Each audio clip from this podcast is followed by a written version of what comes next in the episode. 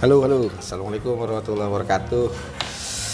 Ketemu lagi dengan gue Noris di podcast si Abah malam hari ini tidak seperti biasanya yang gue kalau tag itu di mobil mobil sampai nyetir perjalanan pulang ke rumah 15 menit 20 menit gitu jadi uh, sekarang uh, gue ada di Saka Kopi di Jalan Suratno Saka Kopi. Uh, buka setiap hari selain Selasa. Yakin?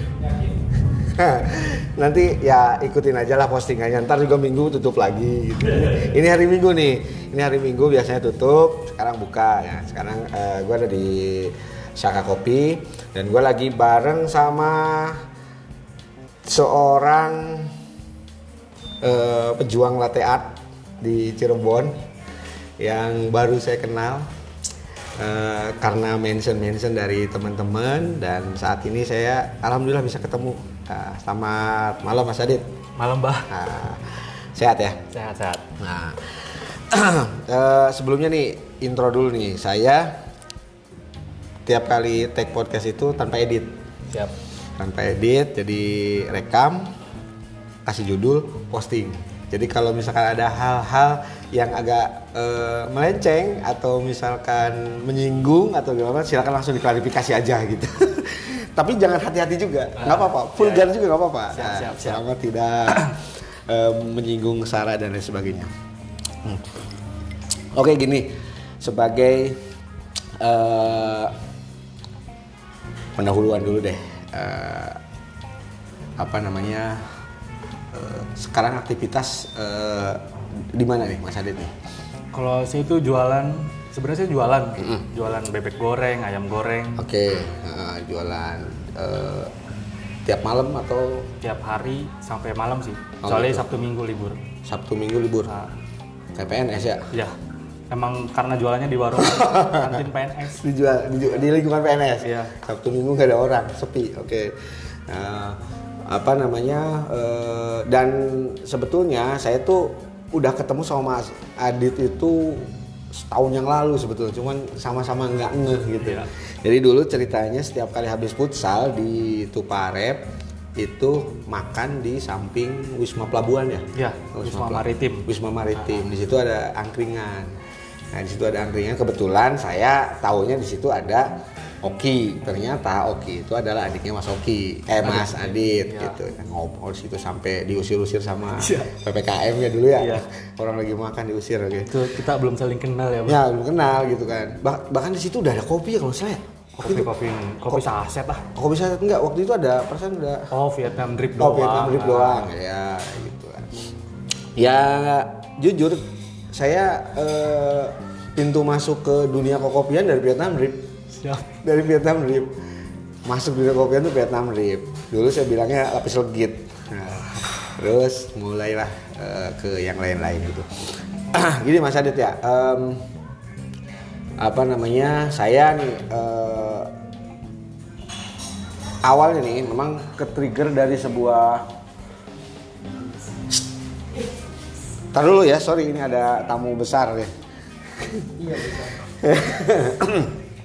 kan tah?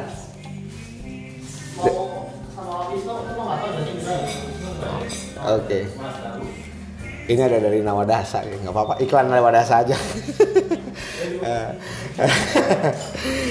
Jadi awalnya tuh saya pengen ketemu Mas Ali itu ke-trigger sama postingan dari kawan saya, namanya Rijal katanya. Di Itu jelas-jelas siapa sih em, apa namanya Abil Abil dan Graha Graha. Graha Ya. gitu. Nah kemudian eh, saya repost, kemudian tadi pagi saya baca postingan dari Kobolo, ada postingan nge-repost dari Coffee Adit.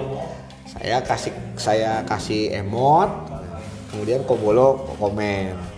Kata tuh, ini orang keren nih mau nge-support teman-teman buat ikut kompetisi kata saya gitu. Akhirnya saya minta ngobrol. Akhirnya siapa ini Kopi Adit tuh? Ini kakaknya Oki. Kalau Graha ya itu sama katanya. sama kata. Oh ya udah oke. Akhirnya sekarang ketemu.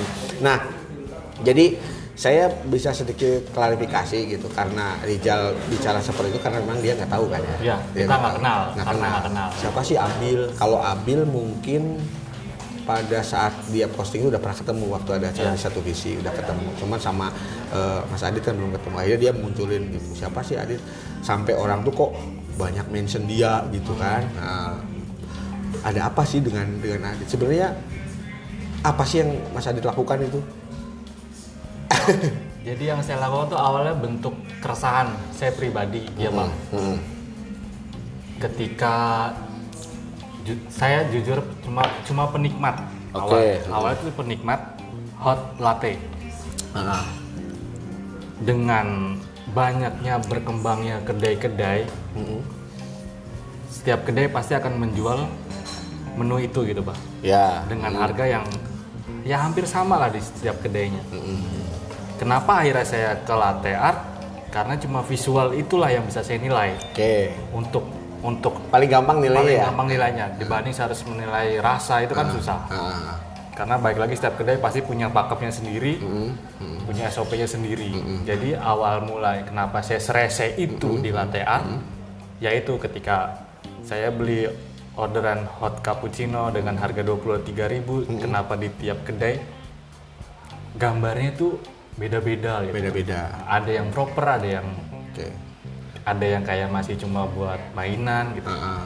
Awalnya di situ, Bang. Beda-beda sih eh, ya ya mungkin kalau beda-bedanya sih oke ya. Oke lah, Tapi kalau- ketika ya eh, boleh kita mention kalau di latte art itu kan ada pattern ya. Betul. Jadi eh, seperti yang saya bilang bahwa ada ada tutorialnya loh, ada Ya. guide-nya. Sebelum kita ke pre-pour tuh ada basic lat- basic pattern. Nah, Ya. berarti yang Mas Adi temuin itu secangkir cappuccino dengan harga yang sama katakan di eh, sebuah kedai ya seluruh kedai di Iya. Cirebon tapi ada eh, pattern yang ngasal ngasal-ngasalan jatuhnya, ya. gitu dan itu pernah nemuin yang kayak gitu Sering, cukup terus sering. em, apa yang dilakuin setelah kalau nemuin yang kayak gitu Biasanya emang resenya saya adalah kadang-kadang suka langsung nge-up Mm-mm. oh di ini eh, di Instagram sosial media Instagram. Mm-mm. Cuma kayak bahasa nunggu orang-orang bukan orang-orang ya kebetulan akun saya malah istrinya tuh barista bang. Oke, Dan di-follow kedai. sama barista. ya follow barista dan kedai. Ya kadang-kadang cuma melempar sebuah kasus mereka sendiri yang akan komen. Hmm. awal mulanya awal mulanya kayak gitu. Tapi saya berpikir akhirnya kenapa nggak saya fokusin untuk ayolah barista bisa lah cuma sekedar basic pattern masa nggak bisa Oke, ya, ya, ya, ya, ya wajar sih, ya, wajar. ya. karena mau gimana pun latte art ada dalam barista gitu Betul, betul. barista nggak cuma kopi susu filteran gitu. latte artnya kenapa nggak nggak pada dipelajarin gitu susah emang Iya. susah Iya, iya betul. Cuma, tapi kan itu ada Betul. Dan dan memang worth it sih ya. Konsumen Ya. bayar eh, mendapatkan kepuasan dari Betul. bukan sekedar minum. Kalau latte art kan visualnya kan, Ya. gitu kan. Kalau manual brew kan ya beda lagi kan eh, tolak ukurnya. Kalau latte art kan mau visualnya, kita lihat visual. Dulu juga waktu awal-awal ketika waktu itu latte art sorry ya tiga empat tahun yang lalu itu latte art tuh Cirebon belum belum belum booming bahkan saya me- meyakinkan untuk bikin sebuah kompetisi dulu Cirebon latte art Trodon itu latte art tuh apa? Itu loh pak yang di cangkir kopinya ada gambarnya kata gitu. Ah. oh iya bagus ya. Iya kalau ke kedai itu orang-orang tuh pesen itu cuma buat difoto gitu. Nggak tahu dia suka kopi atau Ah. enggak tapi buat difoto kadang di minta di request ada namanya ya kan? Ya, Nah, betul. gitu gitu. I love bla bla bla gitu kan. Uh, I love Luhut Binsar gitu kan. Kayak gitu kan nah itu kan memang sebuah sebuah kewajaran sebagai sebagai dari sudut pandang seorang konsumen ya, Ya. dari sudut pandang konsumen kita berhak mendapatkan yang layak dari kita ngeluarin uang uh, untuk segelas cappuccino gitu kan. Nah kalau misalkan dari feedback yang udah pernah dialamin ketika lu posting yang kayak gitu tuh itu feedbacknya seperti apa? Apakah ada yang kemudian uh, mengafirmasi oh iya bener tuh misalkan. Lu lu, lu uh, mention tempatnya nggak itu misalkan satu case misalkan soal pattern ya soal ya pattern soal pattern kalau mention jarang tapi karena isinya teman-teman barista Mm-mm. mereka akan dengan sendirinya tahu be Tahu, tempat ya. di mana bang Ah, kadang lu juga lagi di situ gitu kan ya So- so- kadang-kadang kan saya setiap setiap order kopi di kedai selalu konten. Jadi ya pasti tahu lah Pasti itu tahu ada, di situ Iya. gitu kan nggak nggak mention kedai juga pasti tahu. Iya. Sebetulnya itu kan eh, konsumsi circle lu kan, followers Betul. followers di situ kan. Betul. Tujuannya untuk itu tadinya. Tapi kemudian menjadi besar ketika eh repostan itu apa postingan itu di repost sama teman-teman. Betul. Jadi circle-nya Ya, tambah ah, lebar. tambah luas. Orang yang nggak follow lu juga jadi tahu gitu kan. Eh, somebody in nowhere itu jadi tahu gitu. Nah, em, sebenarnya selain keresahan soal eh, kemampuan barista latte art itu yang men-serving sebuah cappuccino eh, lat- eh, patternnya itu ada lagi nggak keresahan yang kemudian lu tuh kok jadi concern banget di latte ya sorry lu lu kan lebih lebih ke latte art kan Lebih ke latte art. Mm, lebih ke latte art kan kenapa jadi lebih concern banget dan kayaknya gatel banget ketika lu posting bla bla bla lu ngetag orang-orang latte art gitu kan Mm. Kalau ditanya kenapa itu saya mulai ngelihat dari waktu event CBRC sama Clark. Ah, Clark kemarin ya Ketika saya tahu Mm-mm. kita sebagai tuan rumah yang punya event, kenapa malah barista lokalnya sedikit sedikit malah ya. dikuasai barista dari luar kota. dari luar ya Dari situ saya mikir apakah cuma segini mental barista kita gitu. Hmm, oke. Karena karena semudah itu kon, apa semudah itu barista eh barista kedai nge-hiring seorang barista. Ah. Jadi balik lagi nyarinya mungkin yang baru-baru newbie yang yang yang basicnya aja mereka nggak punya, Mm-mm. tapi dipaksakan untuk jadi barista. jadi barista Heeh. dan dulu tuh sempat ramai loh itu sempat ramai kita bikin kompetisi latte art gitu kan yang skala nasional dan eh, kurang lebihnya mirip-mirip dengan eh, apa namanya eh, standar lah standar nasional walaupun kita nggak ada art bar kemarin ya. Nah itu sempat apa gini ini perasaan sebelum sebelum kompetisi tuh pada mention mentionan pattern latte art segala macam tapi ketika disediakan wadahnya untuk kompetisi kok pada kicep semua gitu. Bahkan saya harus ngamen loh itu. Rinal mungkin tahu saya datengin hal ayo ikut, ayo ikut sampai sampai ngamen gitu kan. Cirebon yuk maju gitu. Karena bagaimanapun juga saya sebagai yang nge-provide itu kompetisi itu pengen sebetulnya goal saya itu barista Cirebon yang yang yang menguasai gitu. Iya. Minimalnya tuh dari 6 slot final itu setengahnya. Kemarin kan latihan cuma satu. Cuma satu Subhan. Subhan. Kemudian yang ini malah nggak ada. Malah nggak ada. Ada gitu kan. Nah itu jadi apa namanya?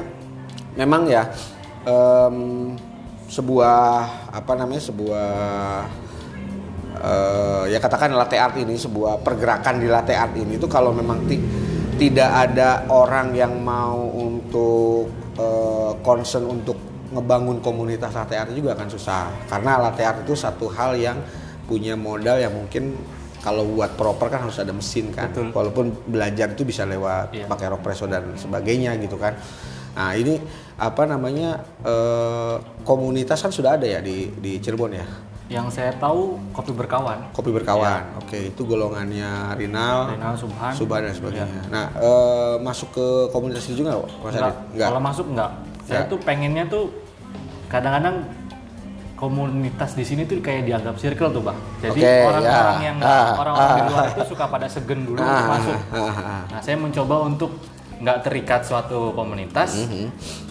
Tapi cukup misalnya barista notice, ayolah misalnya saya ngajakin ini, ayo ikut semua. gitu. Mhm. Cuma pengennya cuma gitu-gitu aja. Tapi karena kopi berkawan ini sudah memulai, Mm-mm. ya saya cuma sebatas ikut dong bukan ikut masuk komunitasnya ya Bro. boleh nggak saya ikut saya ngerangkul banyak barista untuk belajar di situ Mm-mm. itu udah lakuin sudah waktu Sudah. itu numpang di wa- warkopkan warkopkannya Dani ya Ah. itu acaranya itu pure acara dan idenya kopi berkawan Hmm. berarti eh, workshop model workshop gitu ya Ah, ah, ah. kayak tempat training-training buat latihan-latihan Oh, gitu. gitu. cuma bayar sepuluh ribu lu bisa bebas puring dapat by teori dapat praktek langsung Ah. Oke, bisa ya. Ah. ya walaupun nggak banyak cuma ada bang Hmm. Itu berarti masih dilakuin sampai sekarang ya sama anak-anak itu? Hmm, Kebetulan warkopannya habis kontraknya nih. Habis kita kontraknya, lagi iya. nyari, bukan kita ya, kopi berkawannya lagi nyari tempat. Heeh. Saya hanya menawarkan kalau mau di halaman rumah saya, hayu. Hmm. Yang penting ini nggak nggak putus. Iya betul betul betul. Ini tetap ada. Harus harus harus Iya. continue ya. konsisten. Karena gini juga sih bang, Hmm. ini sih ini sih pikiran saya aja ya. Hmm. Kadang-kadang saya nggak, saya menilainya barista lebih tertarik dengan filteran Mm. karena wadahnya cukup lumayan banyak. Mm. Mereka bisa belajar ke roastery, Mm-mm. itu sih penilaian saya. Iya iya. Di kedai mana pun kayaknya ada deh. Mm. Dan kadang bisa belajar di rumah. Kalau latte kan emang cukup susah karena Iya iya. kita kekurangan keterbatasan Iya betul. tools. Jadi ya keresahan saya, kenapa sih sampai saya punya dua adik jadi barista pun Mm-mm. akhirnya memilih ke filter, Ke manual ya. ya manual brew. manual dulu. Oh. Jadi apa namanya? Eh, latte art dengan manual itu kan ada satu kesatuan di barista. Ya, betul. Seorang barista itu ya eh, sebetulnya harus bisa latte art dan manual. Ya, Tapi mungkin kalau ngelihat dari statement lu sekarang tuh jadi kayak terdegradasi. Lu bisa milih lu ke lebih ke eh, latte art atau ke manual. Iya. Jadi seolah-olah kalau jadi barista bisa nyeduh nggak bisa ngelatih itu wajar. ya, Atau bisa ngelatih nggak bisa nyeduh itu wajar sekarang ya. Iya. Zaman dulu ya kayak di Saka ilmu model seperti ini gitu kan. Hajar semua, mau bikin latte, mau manual. Zaman dulu kan satu satu one man show semua gitu kan. Eh, apa namanya single fighter gitu. Zaman dulu kayak gitu. Jadi zaman dulu zamannya inget zamannya eh, blind battle Ya. masih pakai rock preso si Uceng si Sam ya bikin latte art ya kayak gitu. Zaman dulu inget saya kalau di kedai ada pesanan es cafe latte. Itu barista rebutan. Barista rebutan. Karena apa? Dia puring dulu. Iya. Dibikin pattern dulu kalau gagal kan biur ya. Jadi buat latte itu kalau misalkan es cafe latte dua rebutan barista tuh. Oh, gua gua gua gua gua gua, gua. udah satuan satuan. Semuanya itu pada puring dulu. Eh, lihat gini. Kalau bagus ya dipoto. Kalau jelek ya emang dibiurin kan gitu. Tinggal dibiur es gitu kan. juga, Jadi ya es kan? juga gitu. Semuanya seperti itu. Nah, proses sekarang itu jadi kelihatan nih kayak sekarang nih. Tapi ya saya juga belum pernah nyobain sih. Ya ke- paling di Saka ini yang memang sendirian kan kok. Hmm. Kalau misalkan di eh, tempat yang lain misalkan ke oke saya mention ke Kalula. Hmm. Itu mungkin kalau untuk eh, manual sama latte kayaknya ada, Ada orangnya, sendiri ya orang-orangnya, kan? iya. Pesanan latte sama si Anu ya. gitu Nah, kan. Nah. jadinya tuh kayak gitu jeleknya, Bang. Kadang-kadang dia merasa mendalami manual Hmm. Basic latte art-nya aja dilupain. Mm-mm. Yang saya notice itu sebenarnya minimal basic kalian nguasain lah. Nguasain, Nggak ya. harus jago di latte art enggak.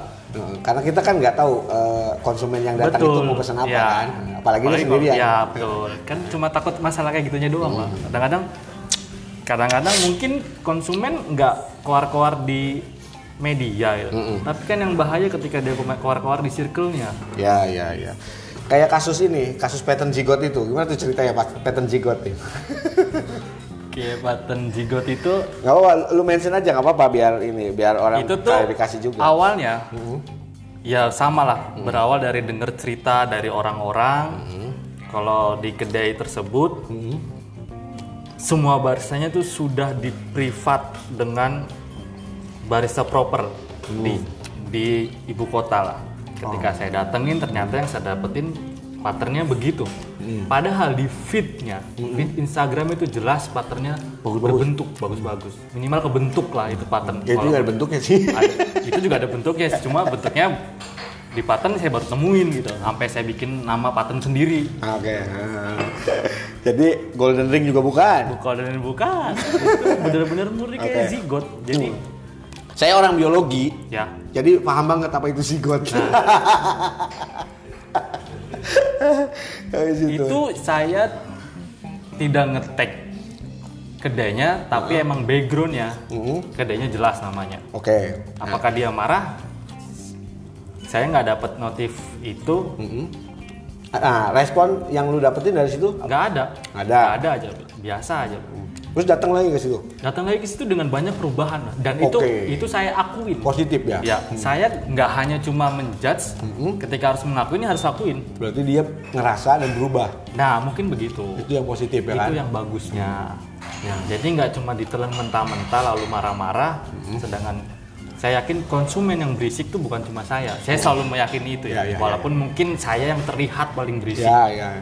Ya. Sebenarnya kayaknya saya juga bukan tipikal konsumen yang yang suka ngacak-ngacak bar atau nanya-nanya soal produk enggak.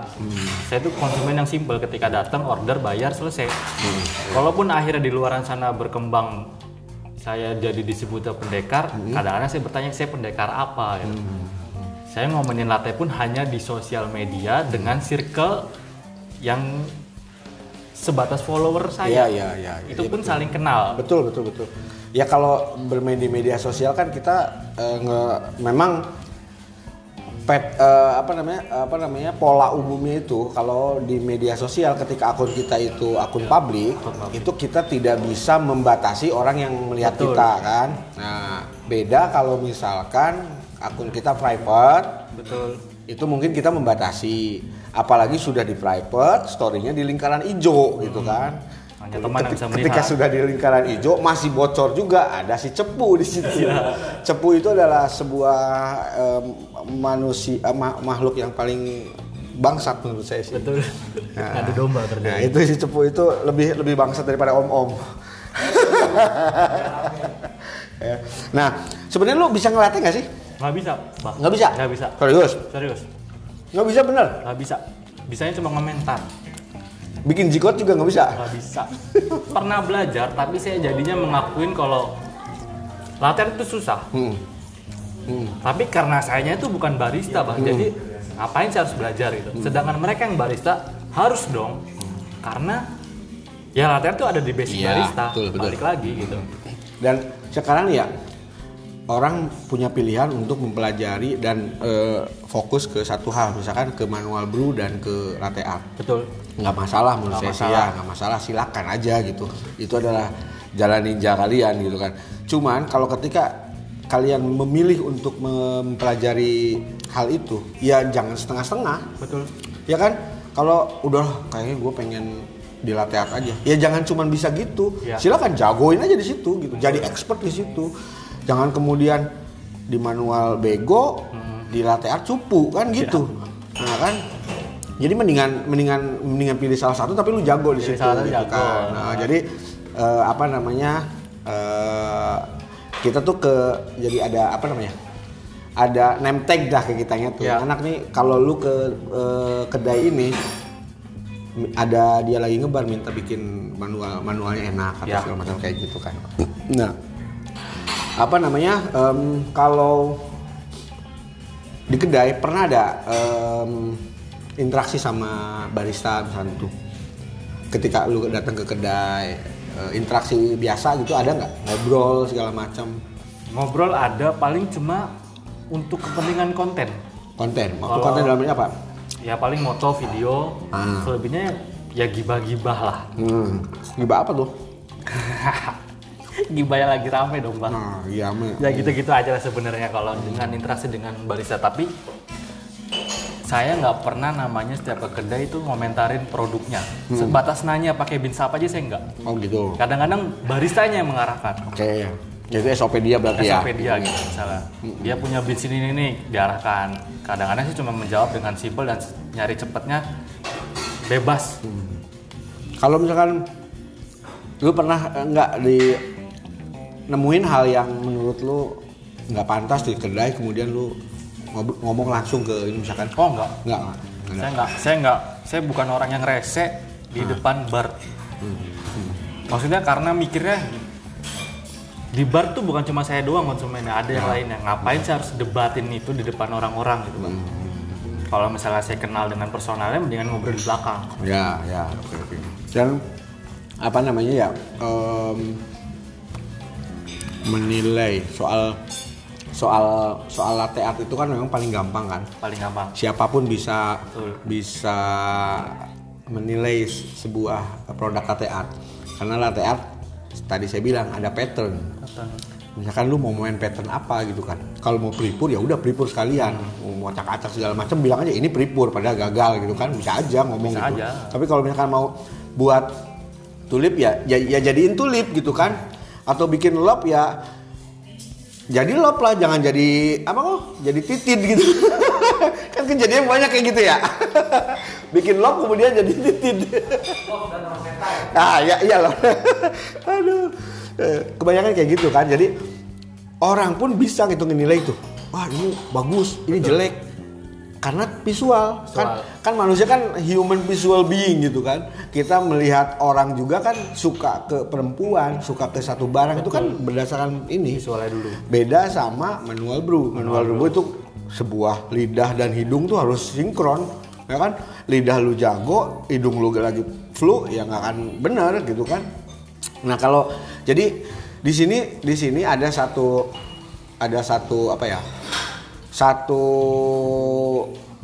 poin yang mungkin saya bisa afirmasi saya setuju sama orang-orang yang misalkan menilai latte art ya karena sebatas visual. Ya terus apa lagi? Gitu Iya. kan. Kalau nggak kalau nggak visual latte art tuh apa lagi? Iya. kalau soal rasa ya beda lagi. Kalau ini mah latte art kok. Latte art bukan produk cappuccino-nya gitu. Latte artnya Latte gitu kan. Yang lu mention kan latte Iya, artnya latte kan. artnya. bukan cappuccino. Kalau cappuccino kan as a whole product gitu. Lu Iya. minum apa asin apa enggak kayak gitu kan itu beda lagi. Kalau latte art kan berarti ke patternnya gitu.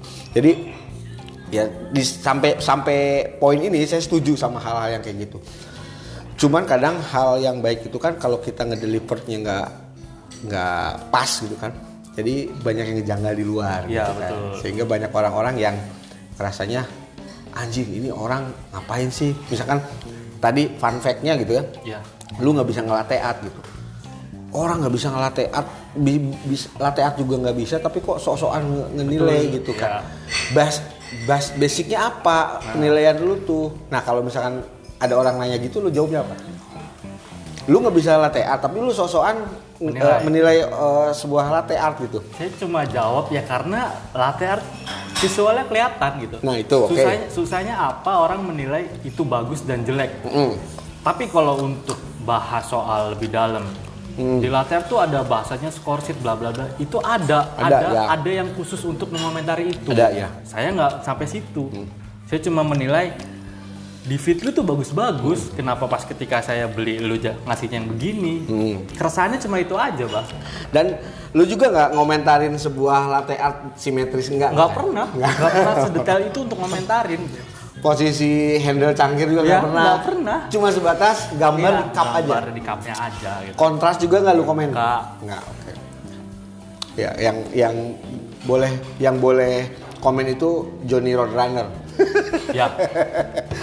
Nggak simetris nih kontrasnya bla bla Ya. bla ah gitu kan itu boleh kalau ngomong kayak gitu boleh makanya gitu. ketika ada yang kapasitasnya dia ketika ada yang sekarang lagi rame absen absenan nih bang ah ya ketika ada Oke, ya, absenan absen, ya, absen. Nah, iya. ketika ada absen absenan mereka minta dikomenin atau Hmm. dikoreksi ya ada yang bagian untuk ngoreksinya itu oh itu tuh ada itu tuh Ada. absen absen itu tuh ada ada tadi pagi kan lu judges katanya Ya. itu orang-orang itu ada yang orang-orang itu yang menurut saya mereka lebih proper Hmm. untuk komentarin atau ngoreksi itu dibanding saya sendiri oke Kalau saya cuma cuma bahasanya ngeramein aja lah, bah, ayolah gitu. Nah kalau eh, pras, kata judges itu judges artinya cuman eh, seru-seruan aja atau eh, emang sarkas? Judges ya, Nggak apa-apa. judges Jangan main aman jawabannya. enggak, saya nggak pernah main aman, bah. Maksudnya ini judges itu sarkas atau memang seru-seruan aja orang-orang itu di orang-orang itu dianggap judges lah gitu Ya judges itu di sini kenapa tiga orang ini? Karena tiga orang itu doang yang saya kenal. Siapa tuh? Subhan, Rinal, Sama. Kobolo, Kobolo Sama Saka. Kobolo, oke. Nah, karena ya saya cukup kenal dengan mereka. Mereka dengan berbagai macam pengalamannya, saya pikir mereka pun paham soal score sheet. Hmm. Ya ya Jadi ya. cukup untuk dijadiin mentor Ya, ketika lu belajar latte art. Batas itu, Al. Karena ya saya sendiri emang di dunia ini kan baru ya, Bang. Hmm. Cuma emang udah serasa ini mungkin di luar sana. Jadi circle-nya pun masih terbatas. Jadi saya masih ingat baru tiga orang itulah yang yang yang menurut saya bisa untuk jadiin mentor.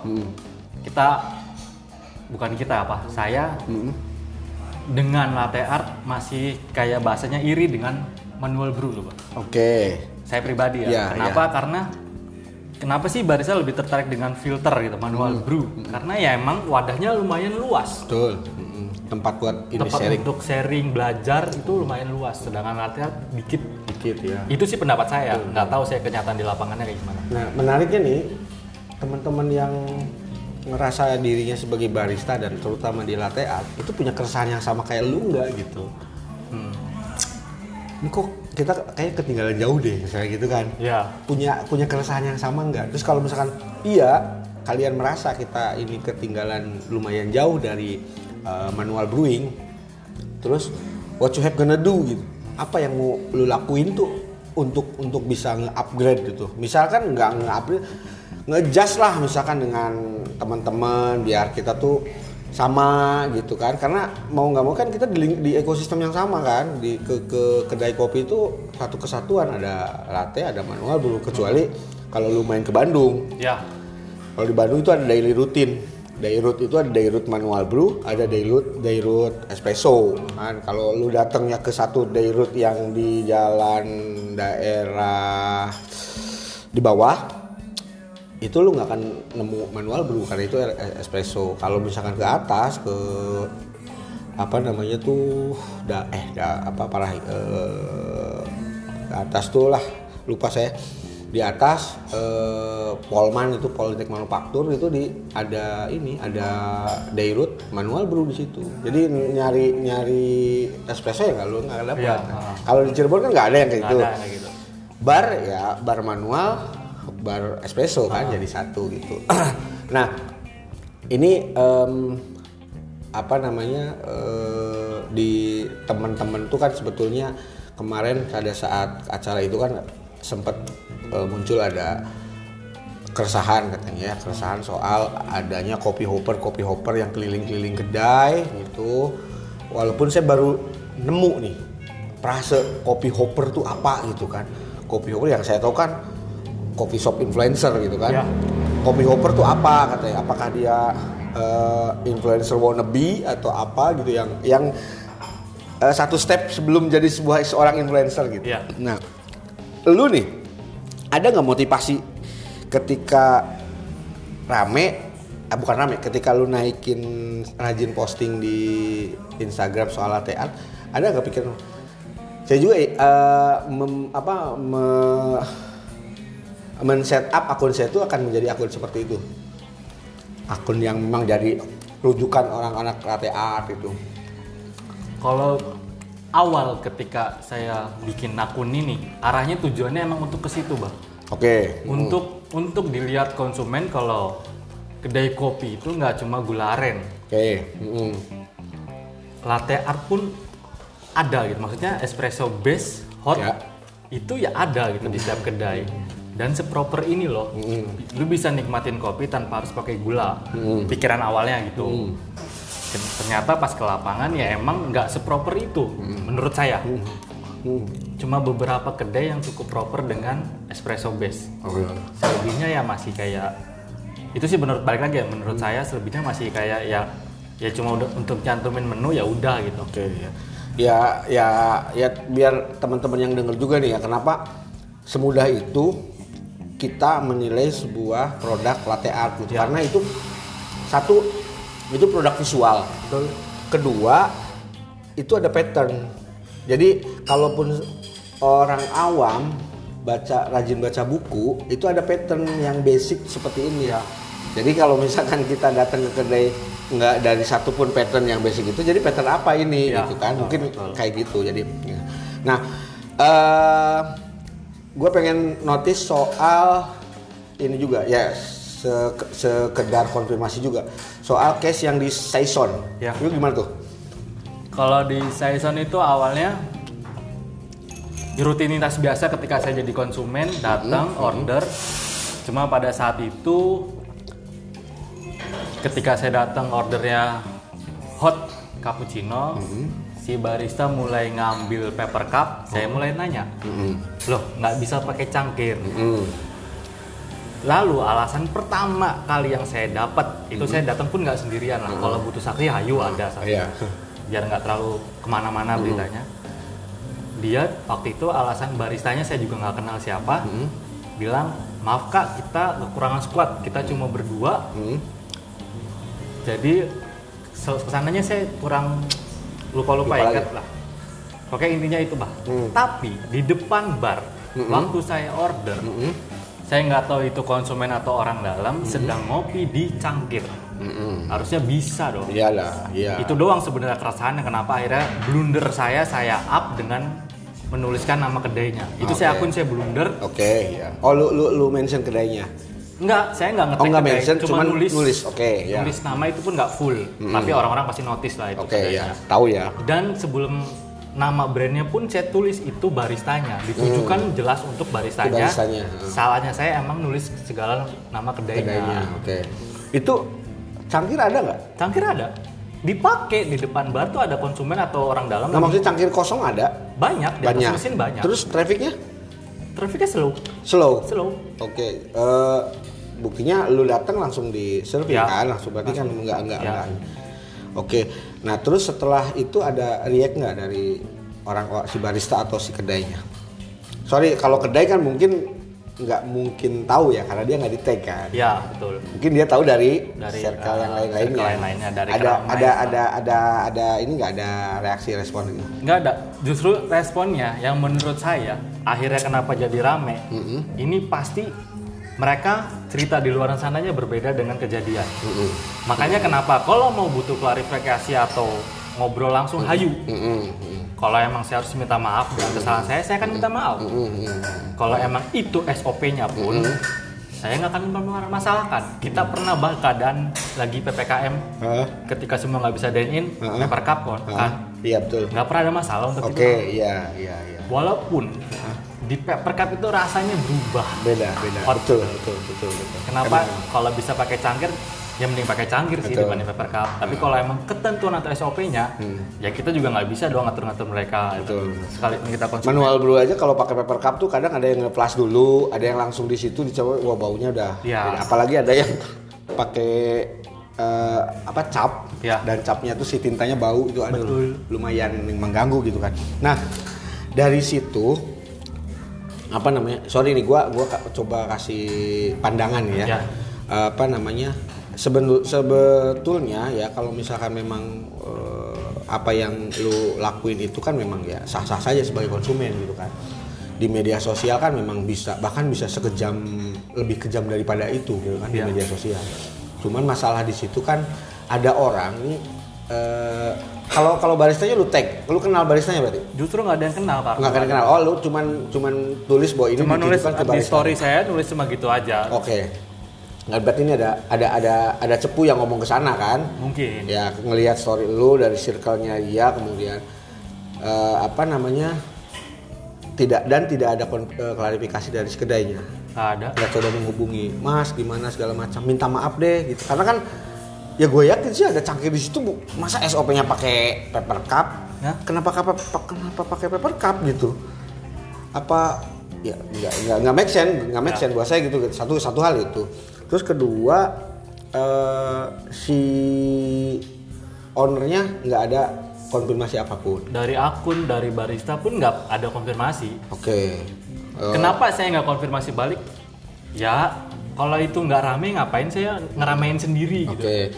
Setelah rame ada ini nggak ada apa namanya eh, reaksi dari si kedai itu lu misalkan eh, lihat di Instagramnya ada misalkan klarifikasi kejadian dengan konsumen kami bla bla bla Oh kemudian kalau itu saya nggak tahu bah karena saya kalau nggak kita saling follow kadang-kadang oh ya lewat gitu aja kan Iya. iya iya iya iya, oke. Nah apa namanya eh, beda jauh sama yang sekarang di sini kita ya saka kopi ya. Padahal padahal konsumen tuh berani nunggu loh. Iya. Kalau memang lagi Ya. lagi sibuk ya udah aja ya silakan mas tunggu kalau misalkan diantar gitu kan ya, Ya. berani nunggu gitu. Nggak usah sok-sokan gini padahal sih ya.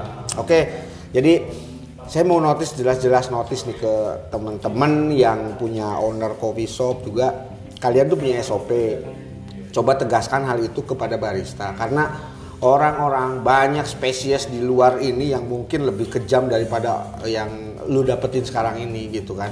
Apalagi dengan media sosial gitu. Jadi sekali-kali silakanlah kalau memang kalian melakukan sebuah kesalahan atau bukan kesalahan eh, out of SOP atau out of prosedur kalian coba klarifikasi minta maaf dan sebagainya DM atau gimana gitu.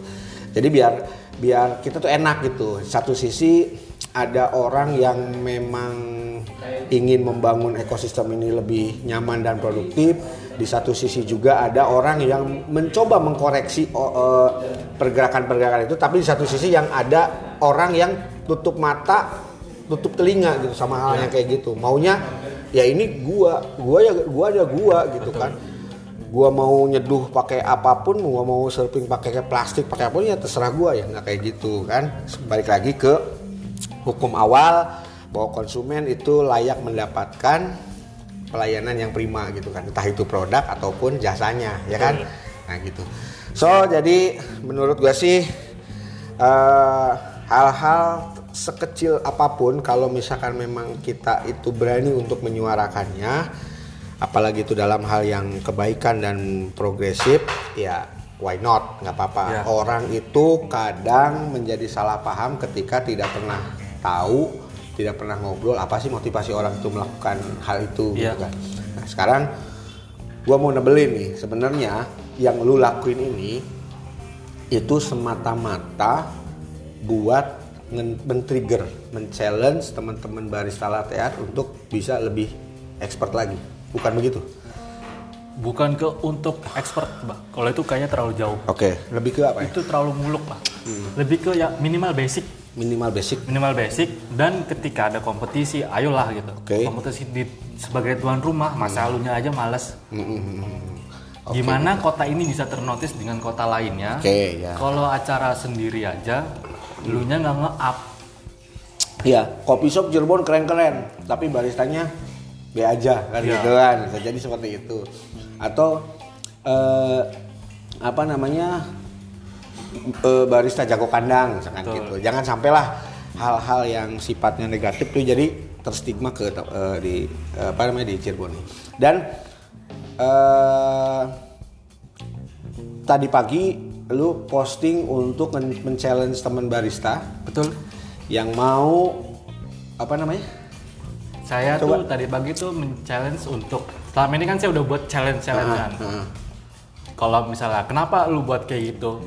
Saya seneng, seneng dengan orang-orang yang mau belajar, bukan up, untuk upgrade skill ya, tapi emang barista tuh ya ini gitu. Salah satunya tuh di latte art tuh ada. Gitu. Nah, akhirnya tadi pagi saya berpikir untuk oke lah karena saya per- saya dengar event Clark ini akan ada lagi tahun ini. Saya buat inisiatif sok barista yang rajin absen, berprogres dan jelas progresnya. Saya, saya cita-cita saya ya, Be, pengen ya udah daftarin untuk daftar klub. Oke. Biar nggak cuma kayak kemarin tahun kemarin cuma lima orang, enam orang, sedangkan slotnya banyak. Mm-mm. Absen, absen tiap hari padahal. Itu pun dengan satu syarat dia belum pernah ikut kompetisi. Oke. Mm-mm. Untuk barista-barista newbie yang pengen nyobain rasain ikut kompetisi, ayo bareng-bareng. Silakan nih. Ini udah di challenge dan kalau buat saya ini eh, harus diterima sih nih. Tinggal kan, yuk gua mau nih, Ya. yuk ajarin gua apa namanya cari tempat untuk gua belajar gimana kan. Nah ini silakan teman-teman ah, barista di Cirebon yang khususnya latte art ini ada challenge dari Mas Adit sok kalian berprogres berproses untuk menjadi lebih baik. Nanti insya Allah pertengahan tahun ini CCE itu akan digelar kembali dan em, insya Allah lebih proper. Siap. karena latte art sekarang insya Allah nanti ada art barnya. Eh, kom- apa kompetisinya udah eh, ikut eh, apa welak W lak itu kita mau seperti itu ada art bar dan sebagainya. Jadi prepare dari sekarang lah nah ini udah udah di challenge sama Mas Adit nanti yang milih judges ketiga judges ketiga itu. judges yaitu Kobolo Rinal Subhan. Rinal sama Subhan. Kalau Rinal Subhan mah udah sering eh, ikut latihan dan sering juara juga ya pernah juara ya maksudnya. Nah yang belum belum ikut kompetisi silakan. Ini challenge yang luar biasa ini eh, hal yang eh, baik ya menurut saya karena sekali lagi eh, jangan pernah apa namanya sungkan untuk menyuarakan eh, kebaikan walaupun sekecil apa pun itu. Cuman kita harus tahu timing dan tempat momentum yang pas gitu. Ya. Jangan sampai ada blunder lagi gitu kan sehingga membuat orang salah paham. Jadi komunikasi Mas Adit misalkan eh, banyak eh, apa memperlebar circle lah siap siap. Ketika ketemu dengan apa namanya dengan eh, eh bukan eh, ketika datang ke coffee shop cari coffee shop coffee shop yang random segala macem gitu kan. Kalau dulu saya setiap hari Senin. Dulu setiap hari Senin tuh ke mana-mana ngajak teman tuh ke mana ke mana ke mana ke mana gitu. Insya Allah nanti di situ mungkin orang lebih banyak mengenal kenal ketika kenal ngobrol kan artinya eh, akan apa akan ke frekuensi akan sama gitu kan. Jadi nggak ada salah paham yang mana eh, ujung-ujungnya nanti jadi kontraproduktif gitu kan. Terus terang banyak banyak orang yang gemes sama yang eh, hal-hal itu. Orang dengan gampang men- mencap pendekar tuh gampang. Iya. Padahal pendekar itu menurut saya di Cirebon udah mati seberapa tahun yang lalu gitu. Sekarang ada pendekar baru, misalkan pendekar apalah apalah gitu kan. Nah itu kita akan kita akan counter hal yang kayak gitu tuh. Jadi biar nggak terlalu melebar, biar teman-teman juga berprogres tumbuh bersama gitu. Oke, gitu aja Mas Adit. Thank you ya Siap, waktunya. siap. Siap, Nanti kapan-kapan kalau ketemu lagi ngobrol lagi. Nanti Siap. kalau ada hal yang mau disampaikan. eh mau bareng podcast lagi yuk bah eh, bahas ini segala macam kita datengin ini ya nggak apa-apa oke saya sih nggak ada nggak ada nggak ada jadwal. Se- sehari sekali saya naikin juga bisa. Sebulan saya nggak podcast juga bisa gitu. Santai aja itu pokoknya kadang kalau lagi kepikiran teng gitu mana ah record. Handphone aja langsung gini gitu. jadi nggak pernah oke teman-teman terima kasih yang udah mau dengerin sampai akhir nih ya. Nanti eh, sampai ketemu di podcast selanjutnya kayaknya ada yang mau ada ada yang mau klarifi- klarifikasi lagi nih satu orang nih katanya nggak tahu di kapan waktunya katanya eh, sibuk sibuk UTS katanya kalau itu beneran pendekar tuh bang Oh gitu. hmm. Akhirnya punchline yang menarik di akhir. Terima kasih Mas Adit. Assalamualaikum warahmatullahi wabarakatuh. Waalaikumsalam